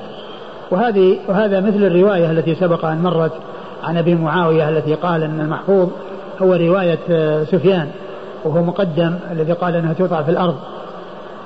آه، فإيش؟ فقال فمر به حبر من اليهود فقال هكذا نفعل. فمر به حبر من اليهود فقال هكذا نفعل. يعني أنهم يعني يقفون حتى توضع في اللحد. فقال اجلسوا. فقال. اجلسوا, اجلسوا خالفوهم. اجلسوا خالفوهم. يعني أنهم يعني يجلسون قبل ذلك. أي أنهم يجلسون قبل ذلك. وقد مر في الأحاديث الحديث الصحيح أن أنها حتى توضع في الأرض. وليس المقصود أنها حتى توضع في اللحد. وأيضا سبق قد جاء في حديث البراء بن عازب أنه كان يعني آه، في في جنازة وكان اللحد يعني يلحد لها. فجلس وجلسوا معه. وذكر الحديث الطويل الذي في قصة السؤال في القبر ويعني وأنه يفتح لمن وفق باب إلى الجنة فيأتيه من روحها ونعيمها ومن كان بخلاف ذلك يفتح له باب إلى النار فيأتيه من حرها وسمومها فالحاصل أن ال ال ال ال الأحاديث يعني جاءت في كونه. أنه يجلس أو أنه يسوق الجلوس قبل أن يحصل الدفن وأنه لا يتقيد الأمر بوضعها في اللحد بل يكون بوضعها في الأرض.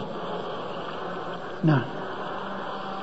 قال حدثنا هشام بن بهران بن بهرام المدائني. هشام بن بهرام المدائني هو؟ ثقة أخرجه أبو داود والنسائي. ثقة أخرجه أبو داود والنسائي.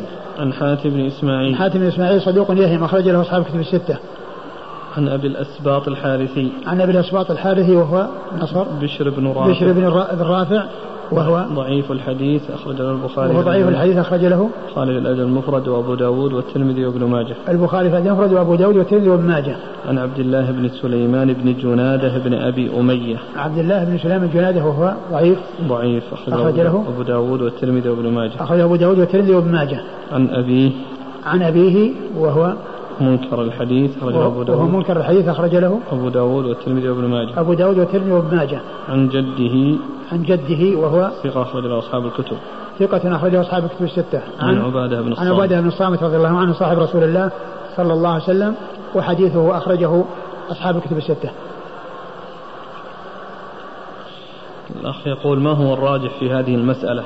هل القيام منسوخ أم هو مستحب فقط؟ والله الذي يظهر المنسوخ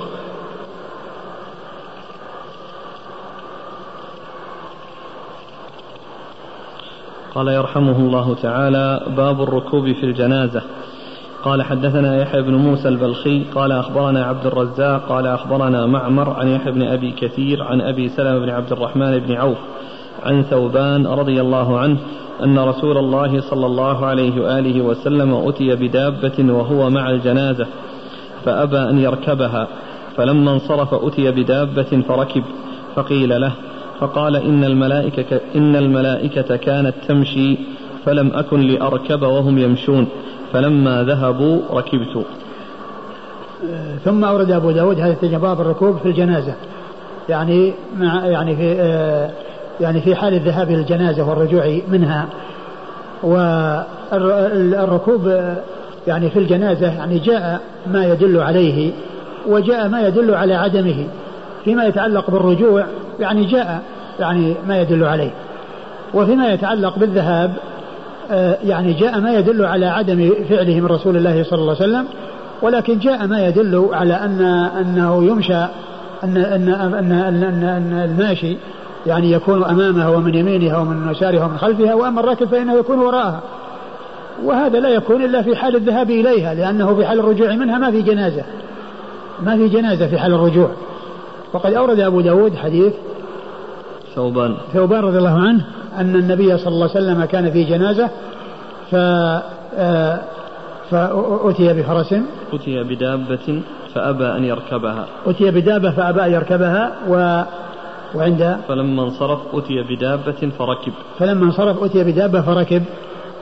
فقيل له فقال إن الملائكة كانت تمشي فلم أرى فلم أكن لأركب وهم يمشون. فلم أكن لأركب وهم يمشون. فلما ذهبوا ركبت. فلما ذهبوا ركبت يعني في حال الرجوع. نعم. والحديث؟ قال حدثنا يحيى بن موسى البلخي. يحيى بن موسى البلخي هو؟ ثقة أخرج البخاري وأبو داود والترمذي والنسائي. ثقة أخرجه البخاري وأبو داود والترمذي والنسائي. عن عبد الرزاق. عبد الرزاق بن همام الصنعاني اليماني ثقة أخرجه أصحاب الكتب الستة. عن معمر. عن معمر بن راشد الأزدي البصري ثم اليماني ثقة أخرج له أصحاب الكتب الستة. عن يحيى بن أبي كثير عن أبي سلمة بن عبد الرحمن. يحيى بن أبي كثير مر ذكره أبو سلمة بن عبد الرحمن بن عوف المدني ثقة أخرج له أصحاب الكتب الستة. عن ثوبان. عن ثوبان مولى رسول الله صلى الله عليه وسلم وحديثه أخرجه أصحاب الكتب البخاري في الأدب المفرد ومسلم وأصحاب السنن. البخاري في الأدب المفرد ومسلم وأصحاب السنن. يؤخذ من هذا أن أن الملائكة تشيع الجنائز نعم ويؤخذ يدل هذا على أن الملائكة تشيع الجنازة. نعم.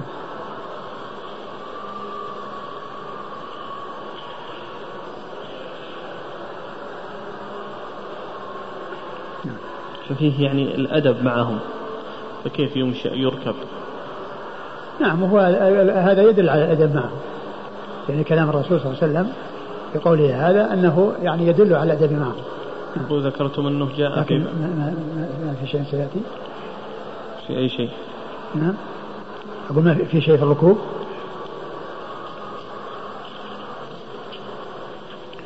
معلوم أن المكان إذا كان قريب فلا شك أن عدم الركوب يعني يعني آه، هو الأولى. لكن إذا كان المكان بعيد فالركوب يتطلبه بعد المسافة لأنه لا يتيسر يعني للناس أن يمشوا مسافات طويلة.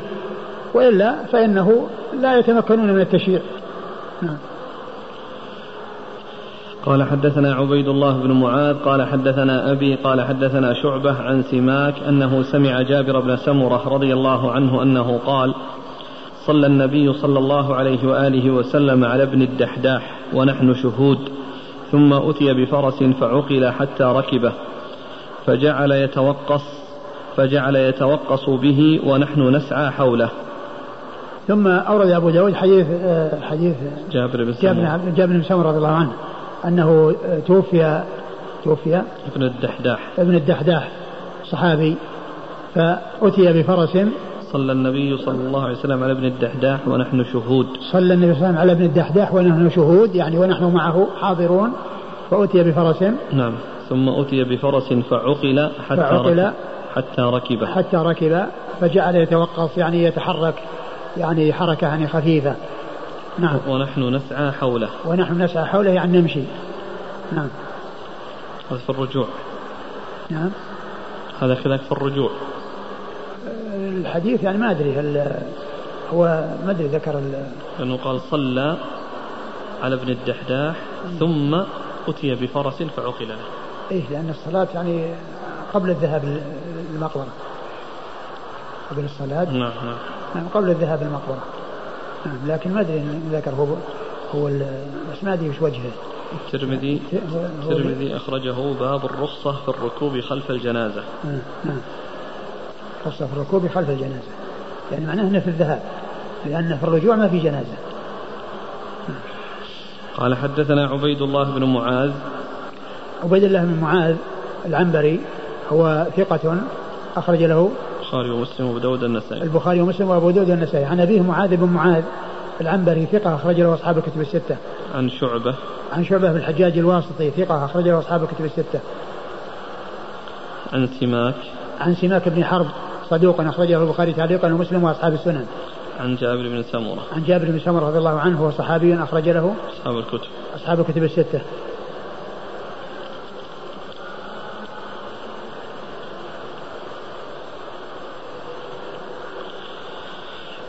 قال رحمه الله تعالى باب المشي أمام الجنازة.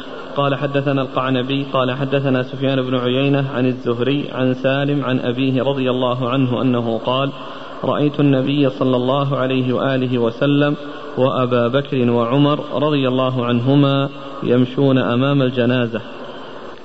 ثم ورد أبو داود باب المشي أمام الجنازة. يعني أن أن أن الجنازة يمشى أمامها ومن يمينها ومن خلفها ومن ورائها. ولكن يعني كونه يمشى أمامها يعني جاءت بذلك السنة عن رسول الله صلى الله عليه وسلم وجاء عن أبي بكر وعمر رضي الله تعالى عنهما. و أورد أبو داود حديث ابن عمر. نعم. قال رأيت النبي صلى الله عليه وسلم وأبا بكر وعمر يمشون أمام الجنازة. نعم. قال حدثنا القعنبي عن سفيان بن عيينة سفيان بن عيينة المكي ثقة أخرج له أصحاب الكتب الستة. عن الزهري عن الزهري مر ذكره. عن سالم عن أبيه. عن سالم عن أبيه وقد مر ذكرهما. والمشي في خلفها سائر. يعني يمشى من جميع الجهات من جميع الجهات ومن ركوب يكون وراءه قال حدثنا وهب بن بقية عن خالد عن يونس عن زياد بن جبير عن أبيه عن المغيرة بن شعبة رضي الله عنه وأحسب أن أهل زياد أخبروني أنه رفعه إلى النبي صلى الله عليه وآله وسلم أنه قال الراكب يسير خلف الجنازة والماشي يمشي خلفها وأمامها وعن يمينها وعن يسارها قريبا منها والسقط يصلى عليه ويدعى لوالديه بالمغفرة والرحمة. ثم أورد أبو داود حديث المغيرة بن شعبة رضي الله تعالى عنه. أن النبي صلى الله عليه وسلم قال الراكب يكون خلف الجنازة والماشي يكون يعني أمامها وعن يمينها وعن شمالها وخلفها, وخلفها يكون قريبا من ذلك. يعني يكون قريب من الجنازة ما يكون يعني أمامها في مكان بعيد لأنه إذا كان معها وقريبا منها إذا احتيج إليه لحمل يعني فإنه يمكن أن يساعد بخلاف ما إذا كان بعيدا منها يعني متقدما أو متأخرا. فالحاصل أنهم يكونون حولها ويكونون قريبين قريبين منها سواء كانوا أمامها أو يمينها أو شمالها أو خلفها. وأما الراكب فإنه يكون خلفها. ثم قال والسقط يصلى عليه ويدعى لوالديه بالرحمة.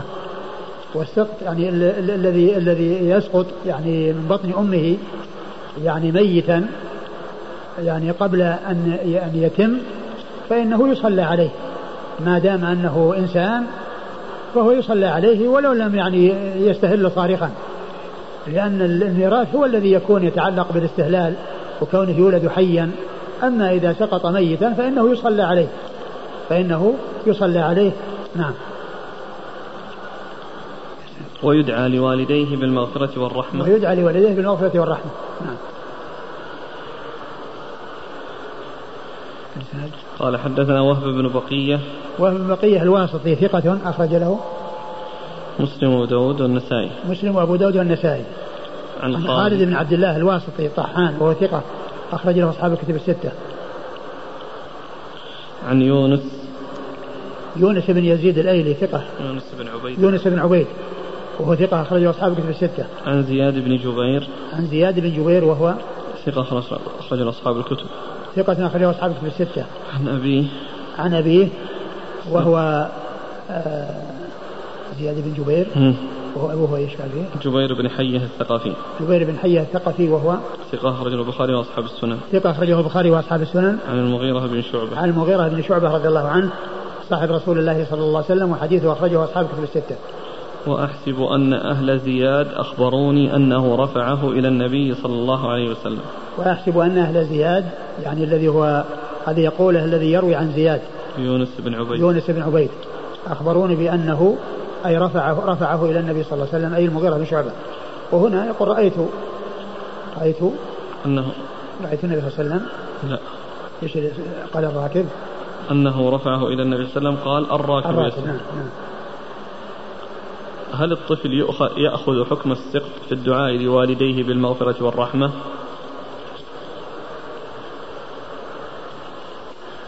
الله الذي يبدو أنه يأخذ لأنهم بمعنى واحد لأنه بمعنى واحد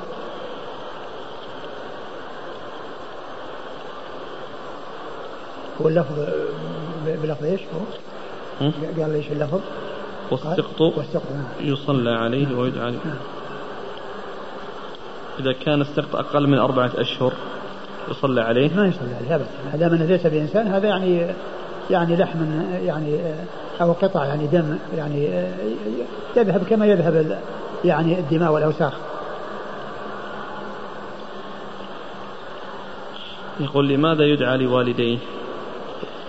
يدعى لوالديه لأنه يعني آه، آه، طبعا لأنه سبب وجوده وكذلك يعني يعني كونهم فقدوه.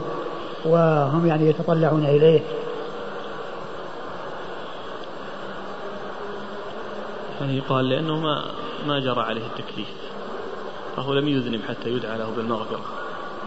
نعم وما جرى عليه التكليف وحتى حتى الأطفال ما جرى عليهم التكليف. فلأجل ذلك يعني ما يدعى له هو إنما يدعى لل نعم. يقول الدعاء بالمغفرة إنما يكون لمن جرى عليه القلم بس لوالديه والديه مكلفين.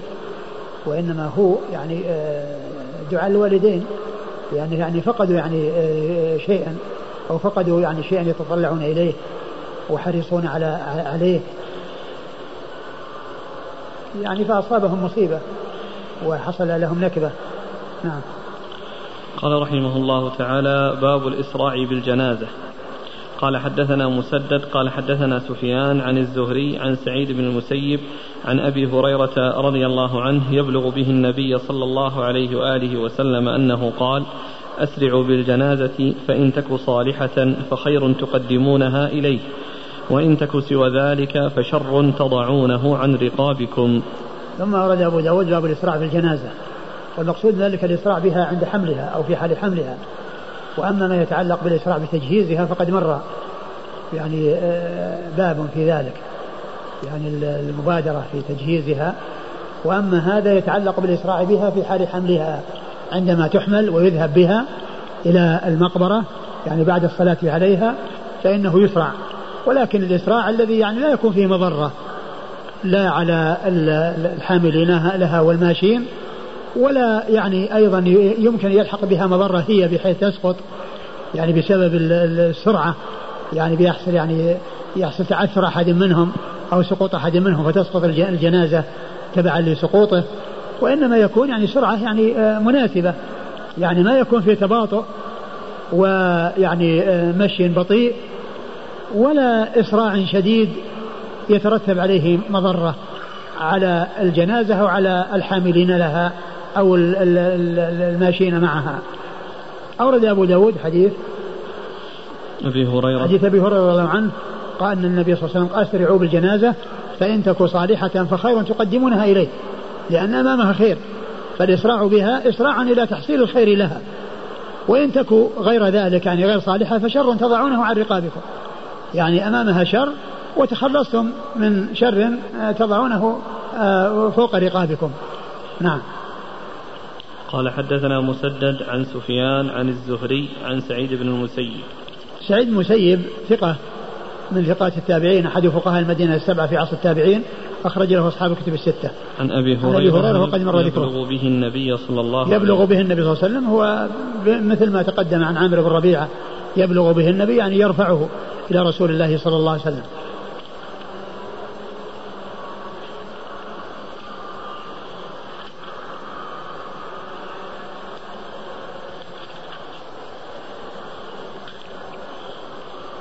قال حدثنا مسلم بن إبراهيم قال حدثنا شعبة عن عيينة بن عبد الرحمن عن أبيه أنه كان في جنازة عثمان بن أبي العاص وكنا نمشي مشيا وكنا نمشي مشيا خفيفا فلحقنا أبو بكرة رضي الله عنه فرفع صوته فقال لقد رأيتنا ونحن مع رسول الله صلى الله عليه وآله وسلم نرمل رملا. ثم ورد أبو داود حديث أبي بكر رضي الله عنه نفيع بن الحارث ان أنهم كانوا في جنازة عثمان بن أبي العاص. وقد جاء في الرواية الأخرى التي بعدها آه، آه، يعني من هذا من, نفس الحديث أنه جابر بن سمرة. حديث عبد الرحمن جنازة عبد الرحمن بن سمرة. جنازة نعم جنازة عبد الرحمن بن سمرة. والألباني قال أن المحفوظ هو هذا وأما عثمان بن أبي بن أبي العاص فهو شاذ. يعني فتكون القصة واحدة والمراد بها هو الثاني الذي هو جابر بن سمرة. عبد الرحمن. جابر. عبد الرحمن عبد الرحمن بن سمرة عبد الرحمن بن سمرة رضي الله عنه. قال آه، آه، آه، كنا في جنازة ف كنا في جنازة عثمان بن أبي العاص وكنا نمشي مشيا خفيفا. وكنا نمشي مشيا خفيفا يعني مشي بطيء. فأومأ بصوته كان معه صوت وأومأ به. قال كنا يعني نرمل رملا. نعم. نعم لقد يعني معناه أن نسرع. ولكن المقصود الإسراع الذي لا يترتب عليه مضرة. والحاصل أن أن الوسط هو المطلوب. لا تباطؤ ولا إسراع شديد يحصل من ورائه مضرة وإنما إسراع خفيف. إسراع يعني لا يحصل به مشقة ولا يحصل به مضرة. نعم. قال حدثنا مسلم بن إبراهيم. مسلم بن إبراهيم الفراهيدي ثقة أخرج له أصحاب كتب الستة. عن شعبة. عن شعبة مر ذكره. عن عيينة بن عبد الرحمن. عن عيينة بن عبد الرحمن.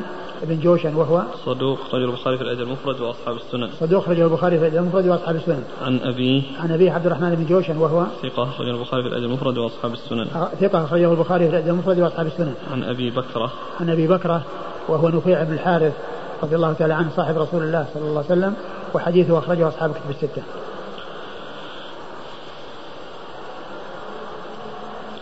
قال حدثنا حميد بن مسعدة قال حدثنا خالد بن الحارث قال حا وحدثنا إبراهيم بن موسى قال حدثنا عيسى يعني بن يونس.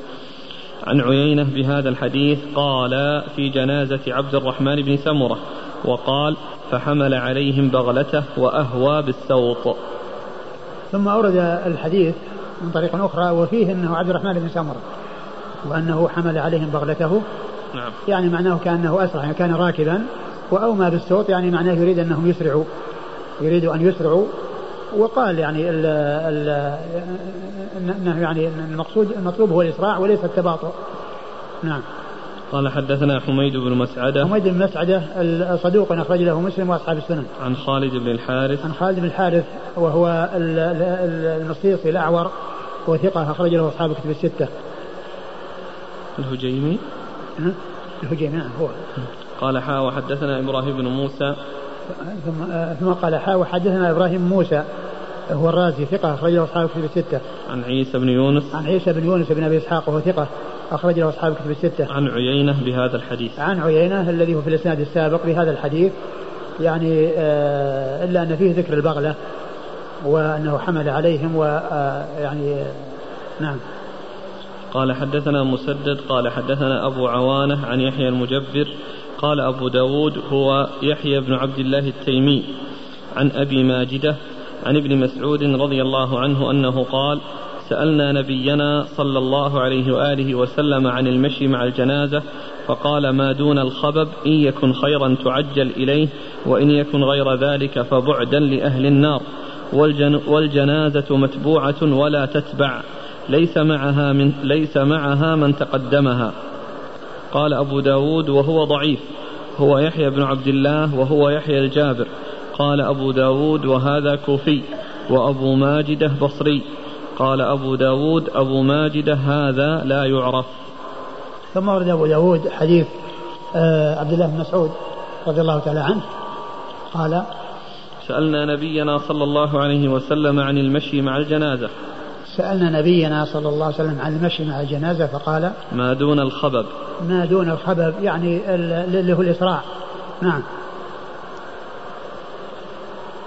إن يكن خيرا تعجل إليه وإن يكن غير ذلك فبعدا لأهل النار. إن يكن خيرا أي إذا حصل الإسراع بها دون الخبب إن يكن خيرا تعجل إليه وإن يكن غير ذلك فبعدا لأهل النار. نعم. والجنازة متبوعة ولا تتبع. والجنازة متبوعة. ولا تتبع يعني معناه أن الناس يعني يمشون وراءها. ولا تتبع يعني الناس يمشون يعني أمامها ولكن هذا الحديث ضعيف ومخالف للأحاديث الصحيحة التي مرت أن أن المشاة يكونون أمامها ويكون من يمينها ومن شمالها ومن ورائها وأن الركاب يكونون وراءها. يعني فهي يعني الصحيحة السابقة يعني في ذلك. ليس معها من تقدمها. ليس معها من تقدمها يعني ذم يعني للذين يتقدمونها لأن هذا فيه توضيح لقوله وأنها متبوعة لا تتبع يعني متبوعة لا تتبع يعني لا يتبع تتبع أحدا وليس وليس ليس معها من وليس معها من تقدمها يعني معناه كأنه ما فعل أمرا سائغا وأمرا مشروعا لأن محله أن يكون وراءها. لا أن يكون أمامها قال أبو داود هو ضعيف هو يحيى بن عبد الله وهو يحيى الجابر. يعني في الإسناد رجل ضعيف يحيى بن عبد الله ويحيى الجابر والمجبر ضعيف. نعم. قال أبو داود وهذا كوفي وأبو ماجدة بصري. وأبو ماجدة بصري يعني هو والرا يعني واحدهما كوفي والثاني بصري. الراوي يعني تلميذ كوفي وأبو ماجدة المروي عنه بصري. نعم. قال أبو داود أبو ماجد هذا لا يعرف. قال أبو داود أبو ماجد هذا لا يعرف يعني مجهول غير معروف. قال حدثنا مسدد عن أبي عوانة. مسدد آه، مر ذكره. أبو عوانة هو الوضاح بن عبد الله اليشكري وهو ثقة مشهور بكنيته. أبو عوانة أخرج له أصحاب كتب الستة. عن يحيى المجبر. عن يحيى المجبر وهو ضعيف. لين الحديث. وهو لين الحديث أخرج له. أبو داود والترمذي وابن ماجه. أبو داود والترمذي وابن ماجه. قال أبو داود وهو يحيى بن عبد الله التيمي. يعني هذا آه، بيان لنسبه. نعم. عن أبي ماجدة. عن أبي ماجدة وهو قيل اسمه عائد بن نضلة مجهول أخرج له أبو داود وهو مجهول أخرج له أبو داود والترمذي وابن ماجه. والترمذي وابن ماجه. عن ابن مسعود. عن مسعود عبد الله بن مسعود رضي الله تعالى عنه صاحب رسول الله. صلى الله عليه وسلم وحديثه أخرجه أصحاب كتب الستة.